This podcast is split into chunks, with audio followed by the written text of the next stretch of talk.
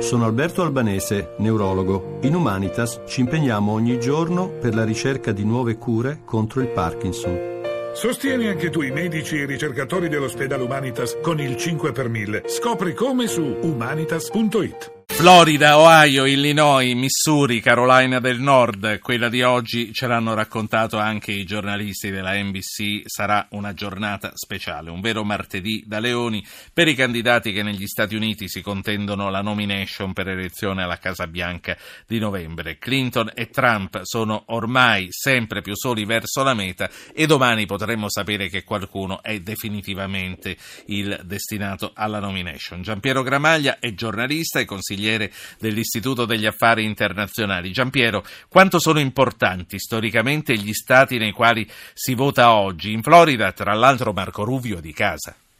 Sì, sono questi 5 stati, 2 sono stati cruciali per la conquista della Casa Bianca, saranno stati di cui parleremo molto anche l'8 novembre, il giorno delle elezioni presidenziali, sono la Florida e l'Ohio, e sono i 2 stati dei candidati che più rischiano, dei candidati che oggi si giocano davvero o la va o la spacca. Uno è Marco Rubio, il senatore della Florida, origini cubane, l'uomo su cui punta l'attenzione chi cerca un moderato che si opponga a Trump, e l'altro è John Kasich, il governatore dell'Ohio, l'uomo che potrebbe rimpiazzare Rubio in questa ambizione.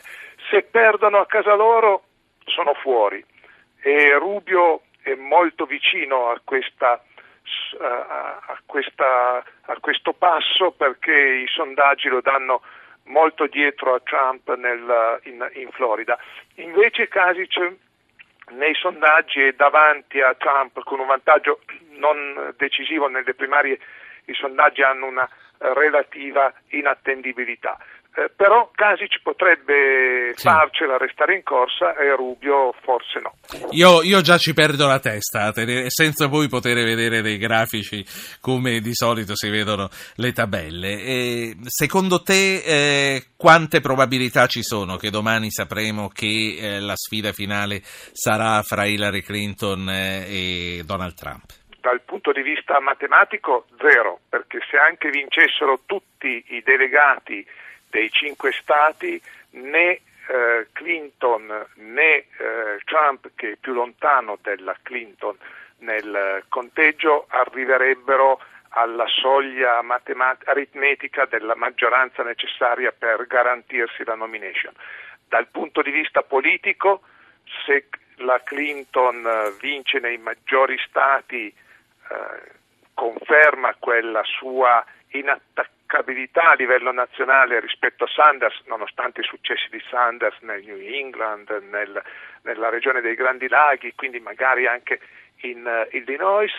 E se Trump dovesse vincere sia Ohio che Florida, che sono i 2 stati clou della giornata, anche le ambizioni o i tentativi dell'establishment repubblicano di fermarlo probabilmente si stempererebbero, e apparirebbe come il candidato dietro cui il partito si deve unire per cercare di tornare alla Casa Bianca, senza crederci molto magari il partito, sì. Però sarà così. Senti, quali sono i cavalli di battaglia elettorali e come si stanno orientando gli elettori? Che cos'è che i 2 candidati, che Clinton e Trump, dicono, e che cos'è che fa più presa sui loro singoli elettorati? Allora, cominciamo da Trump. Quello che fa presa di Trump sull'elettorato, sul suo elettorato, è la carica di antagonismo alla politica tradizionale che lui porta dietro, il suo parlar franco, che spesso è anche un parlar brusco, quando non un parlar virulento nei confronti degli islamici, degli immigrati, anche delle donne, il che però gli guadagna magari qualche simpatia, ma gliene aliena anche molte. Negli ultimi giorni Trump, da quando il suo percorso verso la nomination appare più solido, negli ultimi giorni Trump ha un po' lasciato questo atteggiamento e sceglie di presentarsi come presidenziabile, quello che finora non era apparso, finora era apparso l'elefante che rompe i bicchieri nel negozio di cristalli, più che il futuro presidente degli Stati Uniti. Hillary invece questa presidenziabilità ce l'ha, se la porta dietro, non riesce a entusiasmare, non riesce a infiammare, non è mai stata una trascinatrice di folle. A suo vantaggio c'è da dire che non cerca di esserlo, cioè non è mai stata una gran simpaticona, ma nemmeno la fa, insomma. Sì, non cerca di mostrarsi quello che non è, va avanti con il suo profilo di persona qualificata, di persona con una grande esperienza nazionale e internazionale, con questa possibilità, che tutto sommato resta una di essere la prima donna alla Casa Bianca. Sì, Obama in tutto questo come si sta muovendo? Ti dico, m'ha sorpreso perché nonostante le frizioni del passato, soprattutto quando loro erano uno contro l'altro per la nomination, ho visto che Obama adesso che sta uscendo fa il signore, si è preso lui la responsabilità della Libia, che probabilmente era un bel po' di più di Hillary Clinton, segretario di Stato. Perché sta prendendo questo atteggiamento? Che gioco sta facendo Obama? Secondo me Obama si sta comportando da presidente ma anche da democratico, sta tutelando le possibilità del Partito Democratico di restare alla Casa Bianca. Se poi ci restasse da Clinton non sarebbe proprio il terzo mandato di Obama, ma ci sarebbe una grande continuità, almeno iniziale, tra Obama e la nuova signora Presidente. Quindi Obama è sceso in campo negli ultimi giorni in modo pesante contro i candidati repubblicani, denunciando il livello della campagna, il tono della campagna, soprattutto quello che viene detto sull'immigrazione e sugli islamici.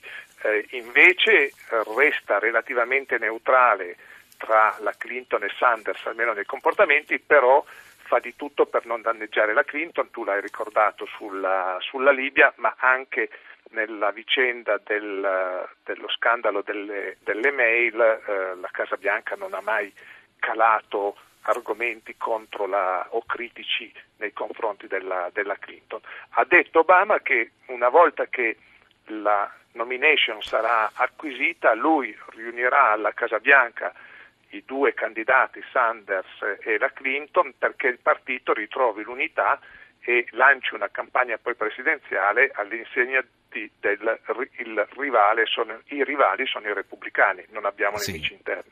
Giampiero Gramaglia, un'ultima cosa, poi da domani ragioneremo su quello che sarà successo e su come avranno risposto questi stati che sono, lo ricordo, la Florida, l'Ohio, l'Illinois, il Missouri e la Carolina del Nord. Vista con occhi europei, questa gara come è meglio che finisca per quello che l'America potrà significare nei prossimi 8 anni per noi stati europei?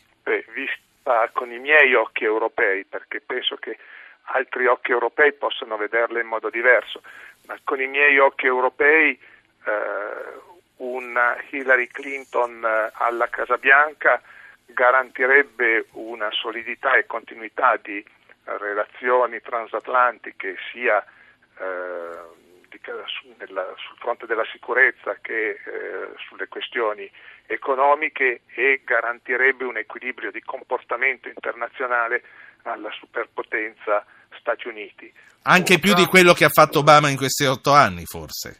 Forse anche di più, però mentre Obama è veramente riluttante a qualsiasi intervento, e lo resterà, io credo, per il resto della sua presidenza, Hillary Clinton forse lo sarebbe di meno, ma certo non prenderebbe decisioni avventate e non utilizzerebbe la forza come strumento di dissuasione facile nelle sue mani. La presenza di un presidente come Trump, se non altro, a dirla nel modo più pacato, sarebbe piena di incognite per quelli che sono i suoi comportamenti e la sua assoluta mancanza. Inutile starlo a spiegare. Grazie a Giampiero Gramaglia, giornalista consigliere dell'Istituto Affari Internazionali. Buona serata. Grazie, una buona serata.